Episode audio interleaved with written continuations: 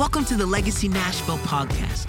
We are so grateful that you've taken the time out of your day to tune in. We pray that this message encourages you to seek God's presence and serve God's people.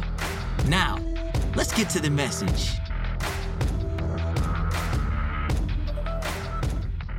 Did y'all come hungry today? Who's ready for a word from God today? Well, let's open our Bible to John chapter 20. And we're going to read a really powerful story from John chapter 20. We're going to talk about Jesus and the disciple Thomas. And that's where we're going to begin to build a case for the message that I have today as part of our Just Jesus sermon series. So, for a while now, we've been focusing on different facets of the face of Jesus, just looking at him from a different angle every Sunday. The Bible is filled with God's own self disclosure about himself. So he really wants you to know more about him. He really wants you to know more about him. God's greatest desire is that He become your greatest desire. Listen, this is so good. Even the babies are saying amen this morning. God's greatest desire is that He become your greatest desire. All right, so we're learning about Him through the scripture. John chapter 20. If you're there, say, I'm there. If you're going to read it off the screen, say, That's me. Okay, I'm cool with that. Let's stand together, honor the Word of God, and read out loud all together as a family. We're going to begin here in verse 24, and then we're going to go to verse 29. All right? Let's begin. Now, Thomas, one of the twelve, called the twin, was not with them when Jesus came. Now, hold on just a second right there. That kind of sounds like the feeling that some people got this morning when I began to talk about Friday night. Was not with them when Jesus came. See, this is why I think you should fight to get to the house of the Lord every single Sunday.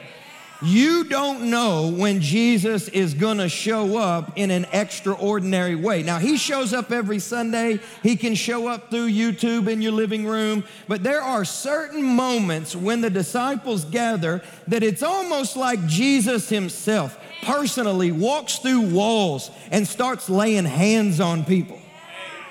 And this was one of those moments. Friday was one of those moments. This is why I would just suggest to you that you fight to get to church, fight to get to the house. Verse 25. So the other disciples told him, We have seen the Lord. Who did they see? The. Let's say it again. Yes.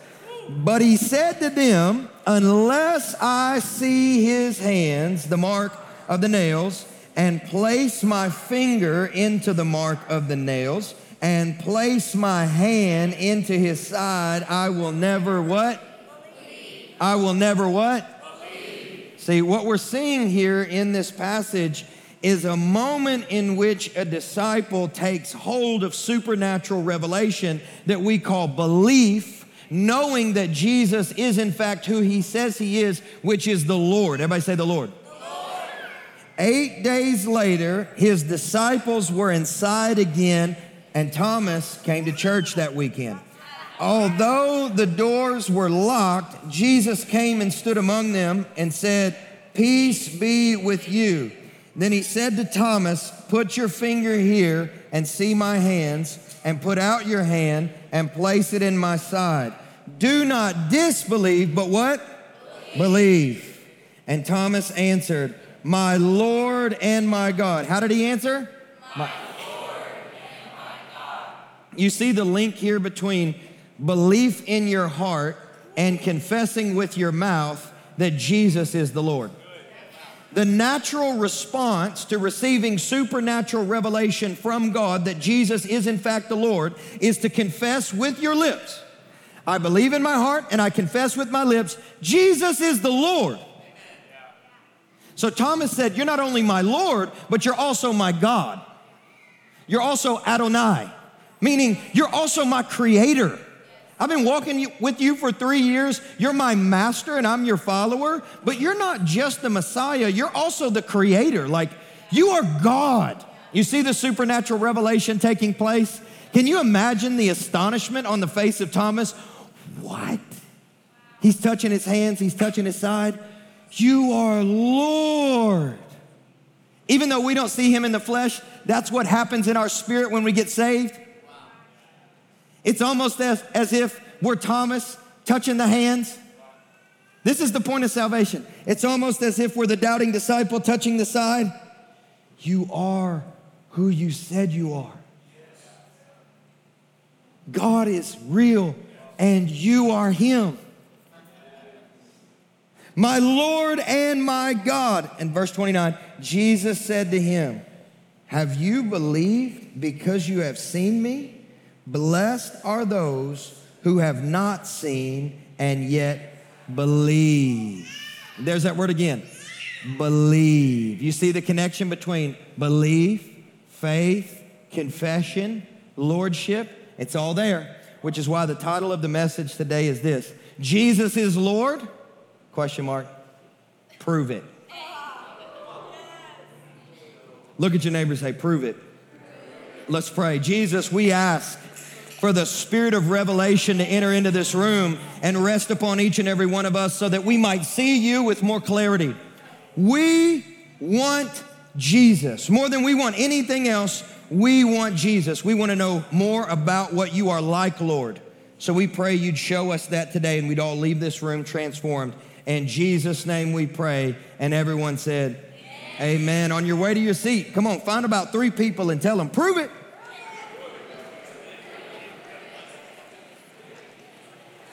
Jesus is your Lord, prove it.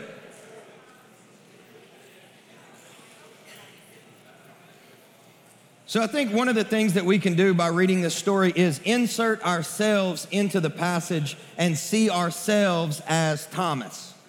Yeah, right. Right? The doubting disciple. How many of you guys doubt from time to time?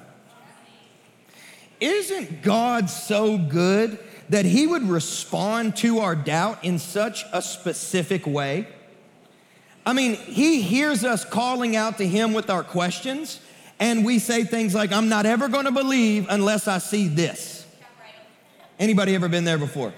I ain't gonna believe no more unless God shows me this. And how good is God, church?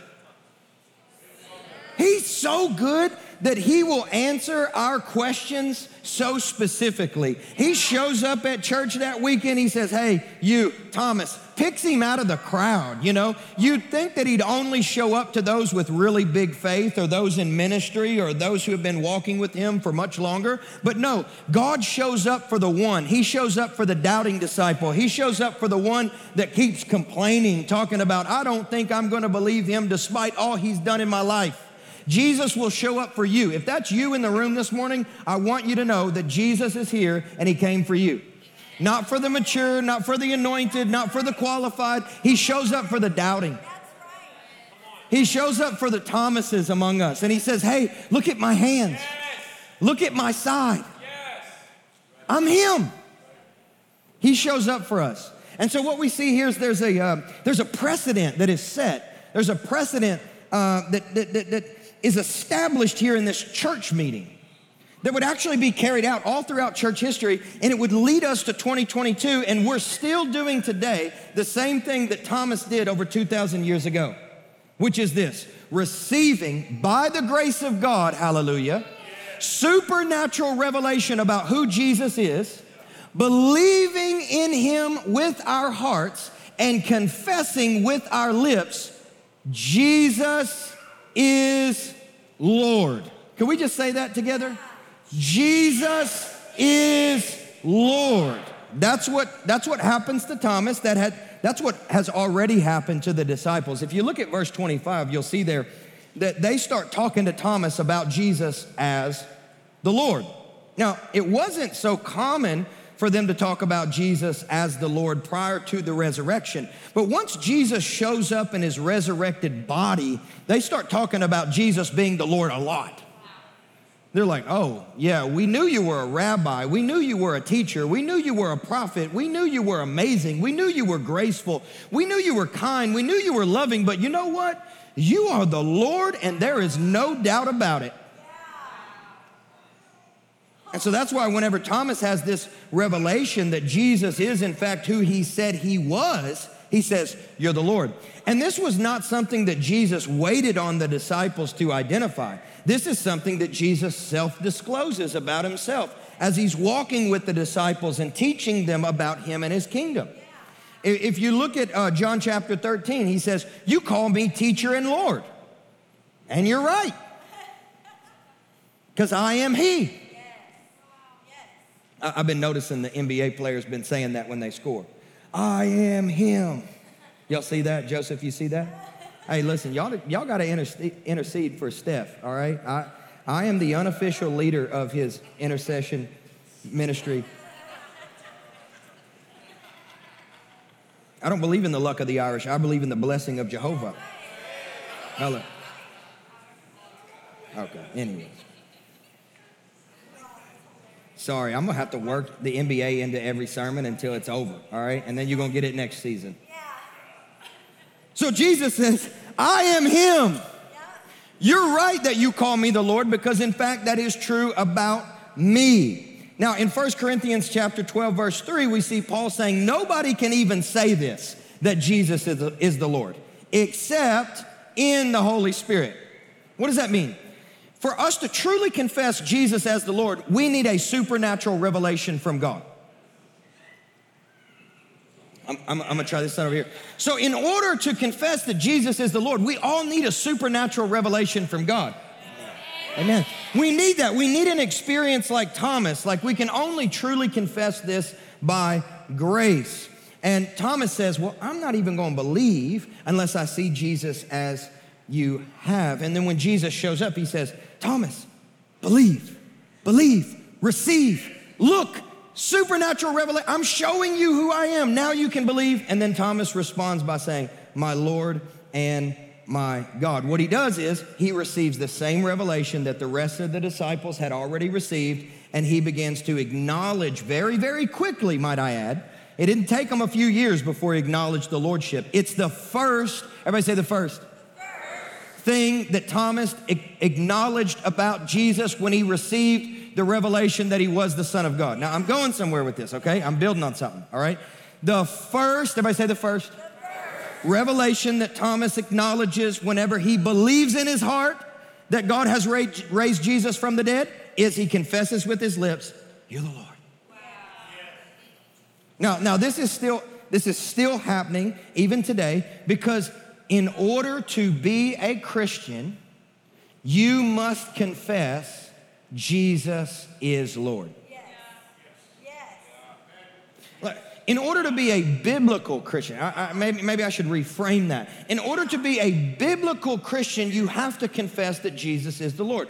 We, we do this a lot, right? Romans chapter 10 proves it to us. This is a very uh, often quoted, I quote it almost at the end of every sermon uh, if you confess with your mouth that Jesus is Lord and you believe in your heart that God raised him from the dead, what does the Bible say? You will be saved. We know that's how you get saved. You believe in your heart and you confess with your lips. What do you confess? Jesus is Lord. You guys got it. For with the heart one believes and is justified, and with the mouth one confesses and is saved. See, it's it's your belief in here that justifies you. What does justify mean? Just as if I'd never sinned. It wipes away your sin. It scatters it as far as the east is from the west. When you believe that Jesus is in fact who he said he is, you're justified by that faith. But then when you follow that up with confession and you say, I believe Jesus, you're the Lord, what does the Bible say? You're saved.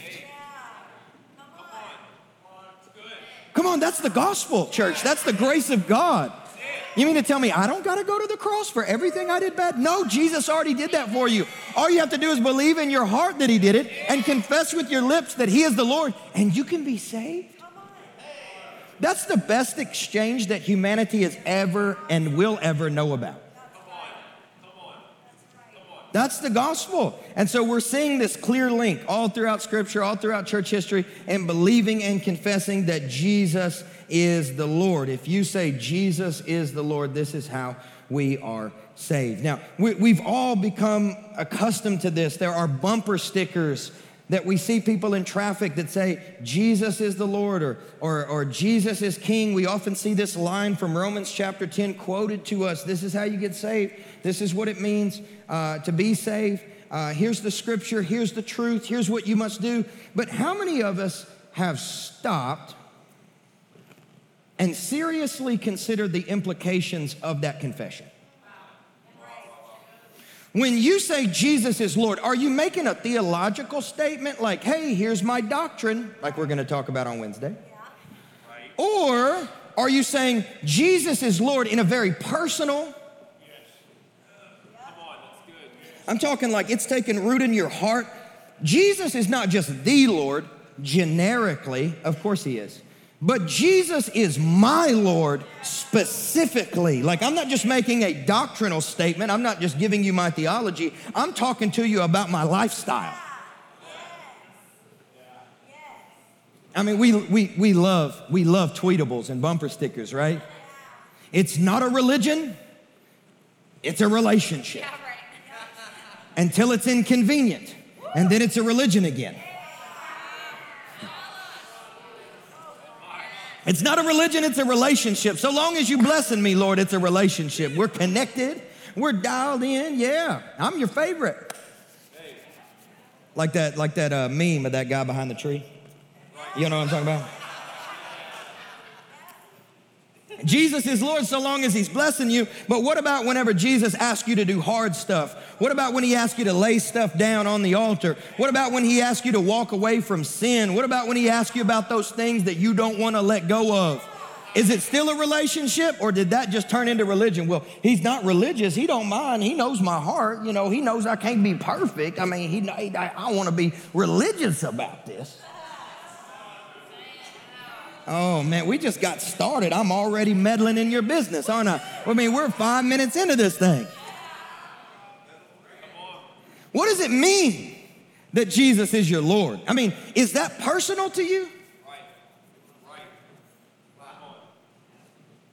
Is that personal to you? Do you have a personal conviction about that? Jesus is the Lord. If you look at the uh, Greek, which is the language of the New Testament, you'll see there that this word Lord is the word kurios, and it means master. Everybody say master. Very properly, here's the exact definition it is a person, a master, exercising absolute ownership rights. Hold on, hold on, hold on. You mean to tell me I am owned by God? Yes. I mean to tell you that you are owned by God. That is what the Bible says this is. 1 Corinthians chapter 7 verse 22 says, "He who was free when called is a bond servant of Christ. You are owned by God. You are not your own. You belong to another. He is your master, He is your Savior, He is your Lord, and you belong to Him. We, we are on the same page about this, right? Because, like, these are the things that we say amen about, right? Because we agree with them intellectually. But when they become practical with implications as to how we make decisions, that's where this has to go, all right? This is not the doctrine class. this is about how we make our choices day in and day out. Is Jesus the Lord or are you? Are you the Lord of your life? Are you the master of your own fate? Right? Are you in charge of your life or is Jesus? Who? Are you at the center of your world or is Jesus at the center of your world? Do you treat his commands as passive suggestions? Or do you hear his voice and you say, You are my Lord. I don't want to do that, but I will. You know why? Because I'm your bondservant. Or do you argue with God every time He asks you to do something challenging?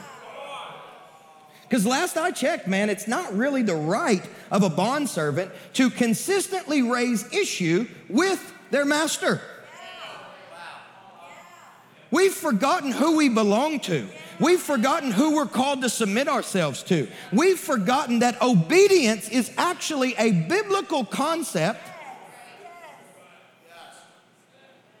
Well, I don't want nobody controlling me. Well, good luck being a Christian because that's what Jesus said he wants in your life to be your Lord. And I'm not suggesting that he longs to control you because he's not needy. Jesus is not some like weird narcissist that needs you to love him in order to feel good about himself. That he doesn't need that, but he wants to be your Lord. And he reveals himself as Lord all throughout the scripture. And if you want to be saved by Jesus, you must confess that he is Lord and then adjust the, your paradigm and your lifestyle in such a way that you live as though he is the Lord. It, you, like, that's all right here. Like, we. Right, this, this isn't like a modern day New York Times bestseller, Seven Principles to Success. God does want to bless you, but there are certain seasons that may feel like God wants to kill me. You know, it's like, how, how, how am I going to be successful if I'm dead? And Jesus says, unless a grain of wheat fall to the ground and die, it cannot bear fruit and it will not spring forth. It can do nothing for me. Die to yourself, pick up your cross, and follow me. I'm the Lord, you're not. That's what he said. I'm not trying to be controversial, I'm just trying to quote him.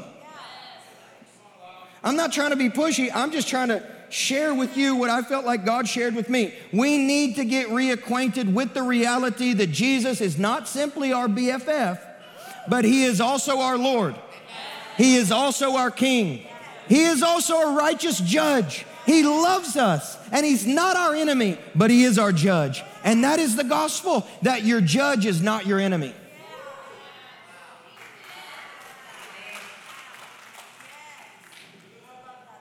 How's this going over so far? I can't tell, honestly. I'm like still a little thrown off by the how many people are coming to doctrine class. I don't know. I just so Paul says, I'm a bond servant in Christ. What is that word in Greek? It's the word doulos. Everybody want to try that on? Doulos. You're Greek scholars. Honestly, beautiful. Doulos. It's where we get our word doula. You know, you know what a doula is? Those of you guys who've had babies or about to have babies. Man, doulas are amazing. You, you know what? You guys had a doula before? Am I, are we the only people? Okay, so we're the only people. So we've had a doula before, and the doula's sole purpose is to assist the bride to serve the bride as a bond servant you ever been around a woman giving birth before? They're in charge.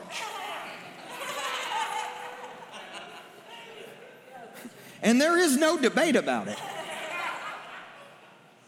The doula's responsibility is to serve the master and to help with the delivery of what it is they're carrying. Now, if that is not a picture perfect illustration of what it means to be a bondservant unto Christ and his bride, I don't know a better one. You're called to serve the bride of Christ, the body of Christ, the church, the people that are sitting next to you in such a way that you acknowledge you have been impregnated, forgive the illustration. You are carrying a word from the Lord, and it is supposed to come forth in your life. I'm going to be your doula and help you deliver what God's put in you. What do you need, mama? You want to lay, okay, we're going to lay you down. What do you, you want some ice chips? Okay, you're going to get that. You want me to start playing some, uh, okay, I'm going to do that. Is this hitting home for anybody today? I don't know. I know the people who got some babies dedicated know exactly what I'm talking about. A woman in labor is in charge. Am I right, my man? It's the truth.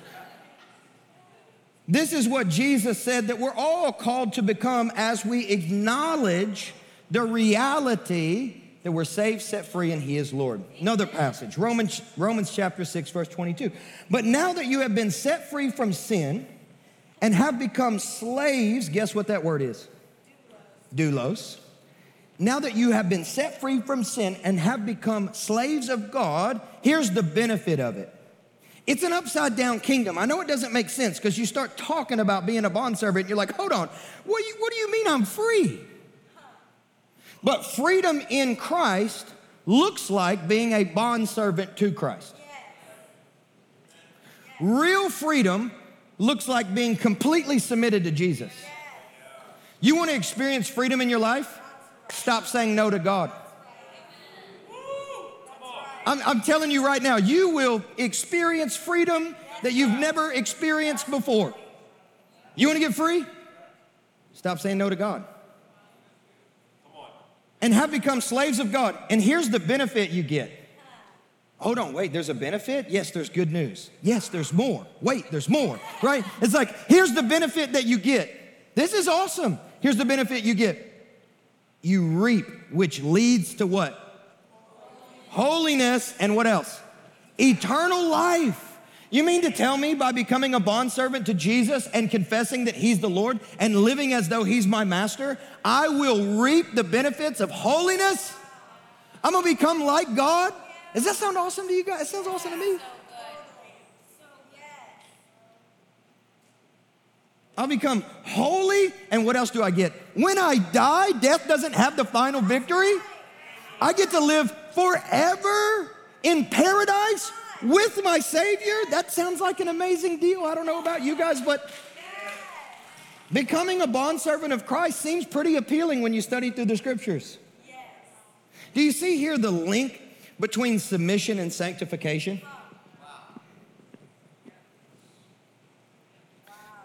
I'm gonna try this side because I, I, don't think this side saw it. But are you seeing here the link between submission and sanctification? Whenever you acknowledge that Jesus is the Lord, here's what you reap holiness. Here's what causes sanctification to stop in your life. When you become your Lord and you stop living as though Jesus is your Lord. Whenever you are the master of your own fate and Jesus is no longer in charge. It's when you pick yourself up off the altar and you say, Jesus, listen, I'm gonna keep on being a Christian, but I want you to get out of my business. I'm gonna make the decisions that are best for me, the decisions that I like. I'm tired of waiting on you to show up. Unless I see the scars in your hands and the, the, the, the marking, I ain't gonna believe, I'm gonna do what I wanna do. That's when sanctification stops right there. That's when holiness discontinues right there. This is what it means to belong to Jesus. This is why Paul also said in 1 Corinthians 6 You are not your own, for you were bought with a price. You were bought with a price.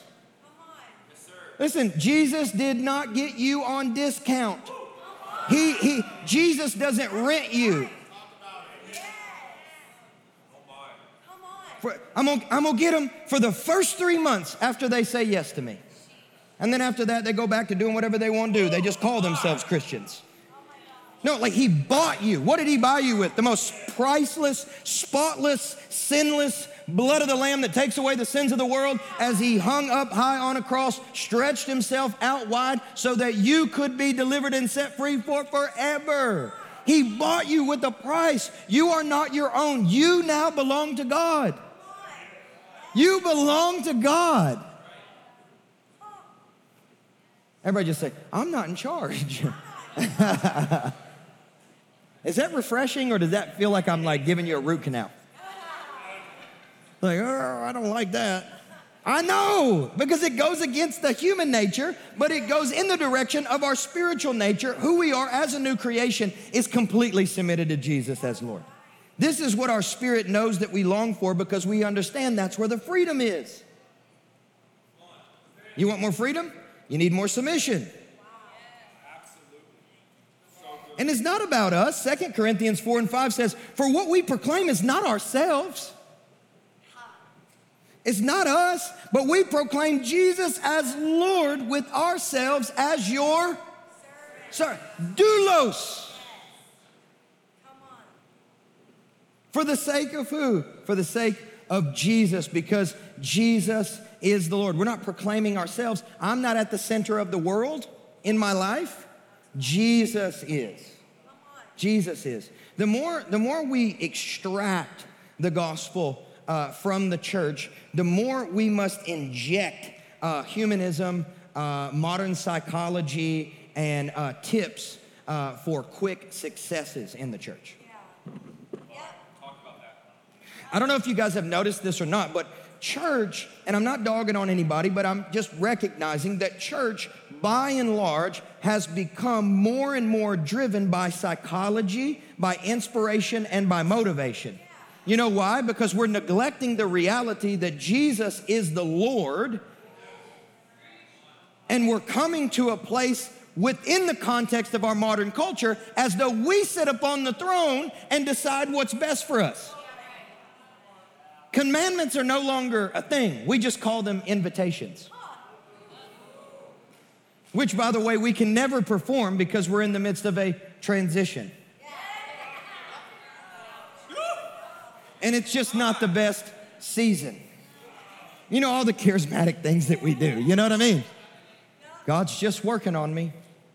Well, yeah, he's working on me too. You know, we're all unfinished masterpieces. But he also accomplished something pretty profound on the cross 2,000 years ago that worked on you pretty well.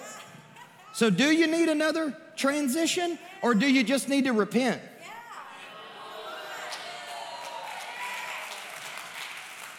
Let me save you a little time. the quickest way to freedom it, it looks like this Jesus, you're the Lord. You want me to do that? Okay, I won't say no. I don't want to do that. Neither did Jesus in the Garden of Gethsemane. If it be your will, Lord, let this cup pass from me because I don't want to do it. Nevertheless, if you have called me to sweat drops of blood, if you've called me to pick up my cross, if you've called me to make the journey to the top of the hill in front of the city where everybody can see me and I'm ashamed and I'm embarrassed and I look like a failure, so that I can die to myself, so that I can receive the eternal life that you promised in you, I don't want to drink that cup, but yes. Why? Because you're my Lord because you are my Lord. And when I acknowledge that, I recognize I'm not voting for you. I don't put you in office. You put yourself there. You are God. You're King of Kings. You are Lord of Lords. I don't have an opinion. I don't need one. Mine is rubbish anyway by comparison to your wisdom. Your thoughts are not my thoughts. Your ways are not my ways. I don't want to submit, but I do because I know you know what's best for me. You know who hates to submit to people who know what's best for them? Toddlers. And yet we act as though we are so mature. I'm so anointed. I'm the man of God. I am so powerful. And God's like, do this one thing. I don't feel like that. You're not mature. You're fooling yourself. You may have a following, but it doesn't mean you have an anointing. Jesus must be the Lord in your life, or else you just got to go right back. Jesus, you're the Lord. That's where it starts, right? Didn't Romans chapter 10 tell us very clearly? Here's how you get saved. You believe in your heart and you confess with your lips that Jesus is your BFF. Did you see? Did, did, did you guys see that Romans? I don't know what translation you have. That's Book of First Opinions. Um, it's in there. So you know what I'm saying though? It's like we today have become so accustomed to hearing that Jesus loves us that we think that we get saved by confessing that Jesus is our lover. And there's nothing wrong with that. Jesus wants to be your lover. Like his goal is relationship, fellowship, communion. Go back to the garden. He's always just been trying to take a walk with his kids. But that's not how we get saved. It's not by confessing he's my BFF. It's not by confessing that he's the lover. Oh, he's, oh, oh, my blesser. The one who blesses me. Oh, he's so good to me. Me. Me. right? No, he didn't say that. He didn't say you get saved by confessing that Jesus is your homeboy. He said you get saved by confessing that Jesus is your Lord because that's where it starts. That's where the relationship starts. That's where Christianity starts. There is no biblical methodology to live out your Christian faith apart from Jesus being your Lord. You, you cannot be a biblical Christian and Jesus not be Lord.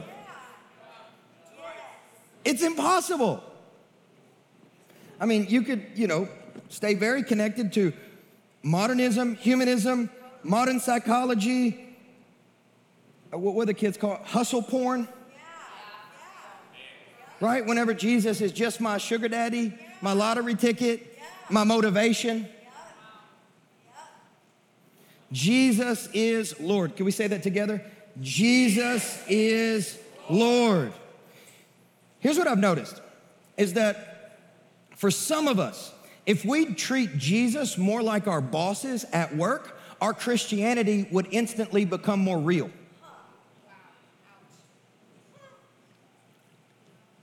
Some of us respect and revere our employers more than we do our Savior. We'll let our boss determine more about how we live our life than we'll let the Lord.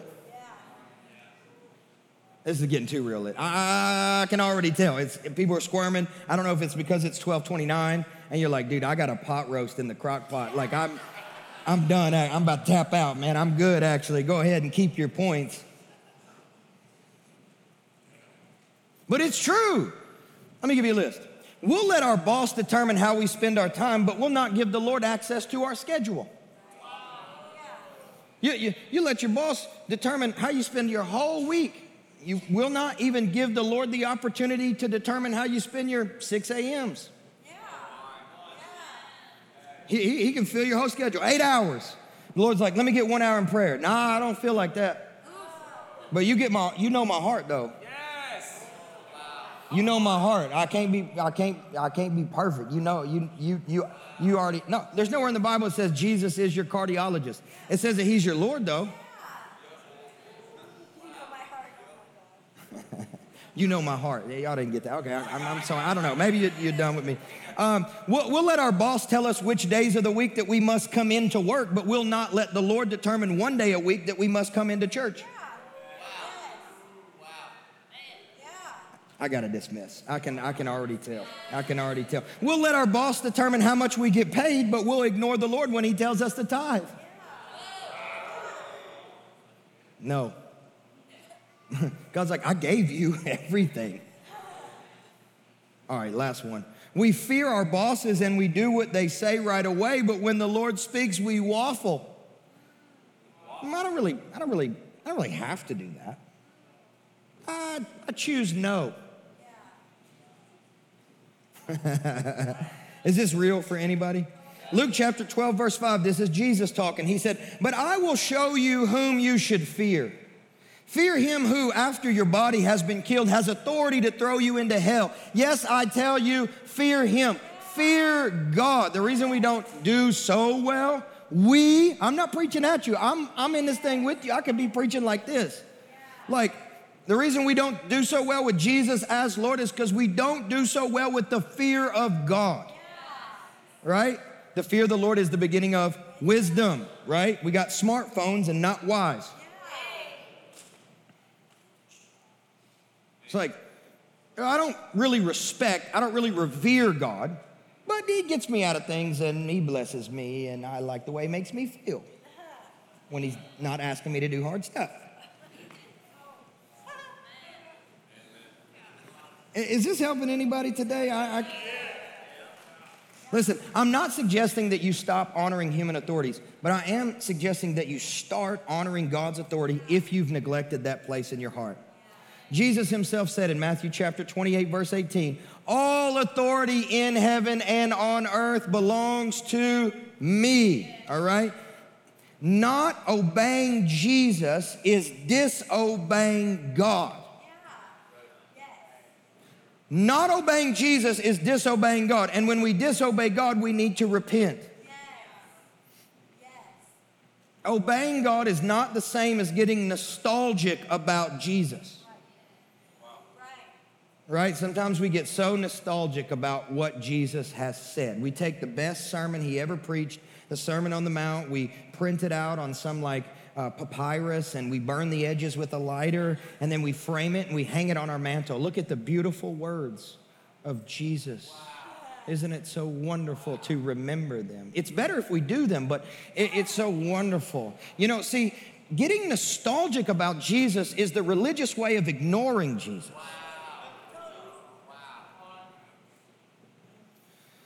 This is why Jesus said, If you love me, you'll keep my commandments. So, how's your love for God tested? When He asks you to do something, do you obey Him? Or do you ignore Him? That reveals our strength, the strength of our love for Him. And listen, the devil may try to tell you that weak love is no love, and that's not true.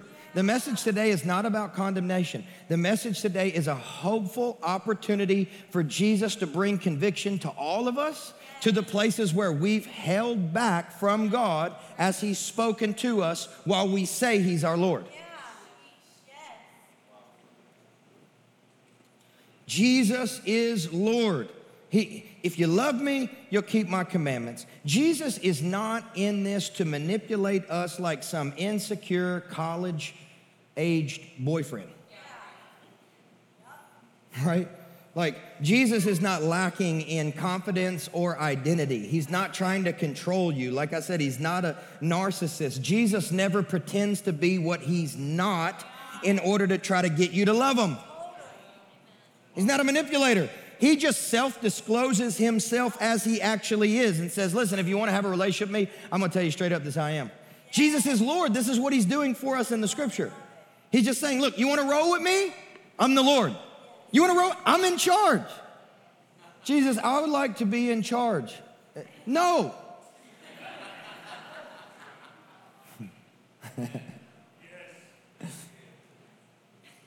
I'm thinking of Talladega Nights. Um, you know, when he was like, Ricky, maybe I could win one. And he's like, take that thought and put it deep down in your heart and never bring it up again. all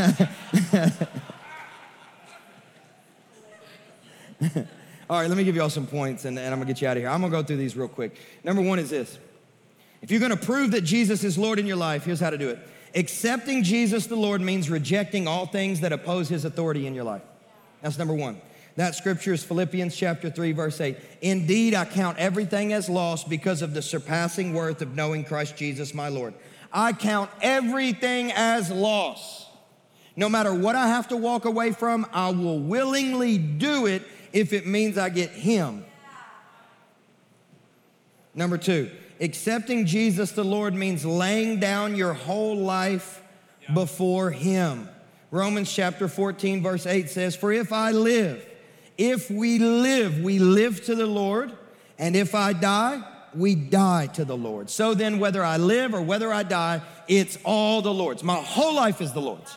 I don't have like this religious life, and then my other life, and then my work life, and then my married life, and then, or, or my, my dating life, or like my school life, and then here's my church life, and then, come on, somebody. I know that we don't want to say amen to this, but we tend to compartmentalize our Christianity so that we show up and we belong to God here. But as soon as we step off the property, our life is all of a sudden our own again.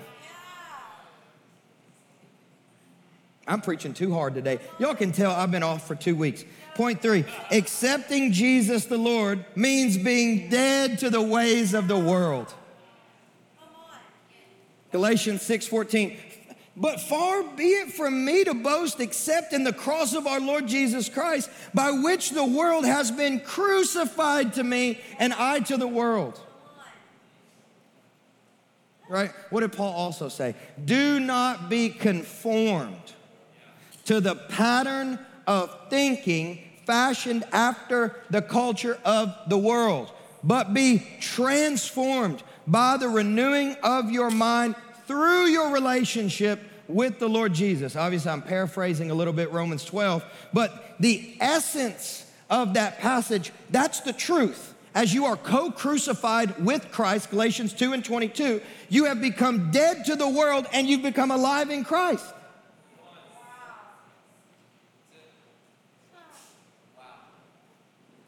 So anything I need to die to, no problem. You know why? Because dead men don't vote. Dead men don't have an opinion. Dead men don't say, nah, I'm good. I'm going to do it my own way. We're dead to the world and alive in Christ. Number four, accepting Jesus the Lord means being willing and ready to share the gospel anytime He directs you to. Uh, let, me, let, me, uh, let, me actually, let me actually say that again. Accepting Jesus the Lord means being willing and ready to share the gospel anytime He directs us to. That's 2 Timothy 1 and 8. Therefore, do not be ashamed of the testimony about our Lord, nor of me, his prisoner, but share in the suffering for the gospel by the power of God. Hold on, wait. Whenever I step out to declare the testimony of the Lord and preach the gospel, listen, God knows how difficult that that might be, which is why Paul refers to it as suffering to his spiritual son Timothy. Wow. You want to suffer with me? Preach the gospel when it's inconvenient. You want to suffer with, with me? Preach the gospel at Walmart, Target, wherever you find yourself when you're like, oh, I, I love, I want to show love to that person. I, I want to minister. I want to be a blessing. I want to. You're not just called to preach the gospel, you're caused to preach the gospel. The Holy Spirit, the same Spirit that lived in Jesus, lives on the inside of you, and you you as a new creation preaches the gospel. That's part of your identity. It's part of your assignment. It's part of your anointing. It's part of your function. You are a preacher. Number five, I only have six. Number five, accepting Jesus the Lord obligates us to treat one another in a way that honors God. We must treat one another in a way that honors God because the Lord requires that of his people. Philippians 2 29. So receive him in the Lord with all joy and honor such men. Number six, accepting Jesus as Lord means making a wholehearted commitment to work hard for God your whole life. This is where we're finishing. That's my last point. Accepting Jesus as Lord means making a wholehearted commitment to work hard for God your whole life. Romans chapter 12, verse 11 says, Do not be slothful in zeal be fervent in your spirit and serve. Anybody just want to take a guess at what that word might be? Be a bondservant. Serve the Lord. Don't, don't slack off. Everything I do, I do it under the Lord. That's Colossians 3 and 23. Whatever you do, work heartily as for the Lord and not for men. Listen, church, by confessing with your lips that Jesus is the Lord and being saved, does, does not mean that maybe you will be called to serve, but it, it surely means you will be called to serve. The question is, where and how? And that's why we encourage every single person that calls Legacy home find a place to become a doula. Yeah. Yeah. Find a place. Listen, you don't know why people come into this room on a Sunday morning. It's very rare that people Google a church because everything's going great in their life. People Google churches, like, man, I, I need God. I need family. I need friends. I need community. Who can you acknowledge? Man, that person's carrying something. They don't see it. They may not recognize it, but God has put something in their life, and I'm gonna help them bring that thing to fruition. What can I do? Maybe it's just taking them to Hunter Station after church today. Maybe that's what it is. Maybe it's joining parking team and seeing people and be the first person to greet them with joy and zeal and fervency in your spirit. Today's gonna be a great day in the house of the Lord. I can't wait for you to get in the room. It's gonna be amazing. God's already in there. Maybe it's, you know, serving in kids, serving on greeting team. I don't know what it looks like for you. Maybe it's another team. But listen, we all should be a part of doing it for somebody. Because saying that Jesus is Lord necessitates that we would work hard on His behalf. And when we work hard for God, it's very rarely for ourselves. You can't find a definition of ministry in the Bible that's selfish. Every definition always looks like this washing smelly feet, waiting tables, serving heartily as into the Lord. Let's stand together.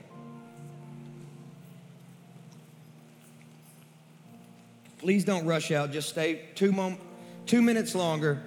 David's going to lead us in a chorus, but before he does, let every head just be bowed in this room. If you don't mind, let every eye be closed in this room. And I want to create some space right now for anybody that needs to respond to Jesus. If you want to begin a relationship with Jesus today, would you just lift your hand? If you've, if you've never said Jesus is Lord and today needs to be that day, I want to give you that opportunity right now. I don't see any hands, so if that's you, I just want you to lift it high. Get my attention, please. I want to pray with you. Awesome, awesome. I don't see any hands today.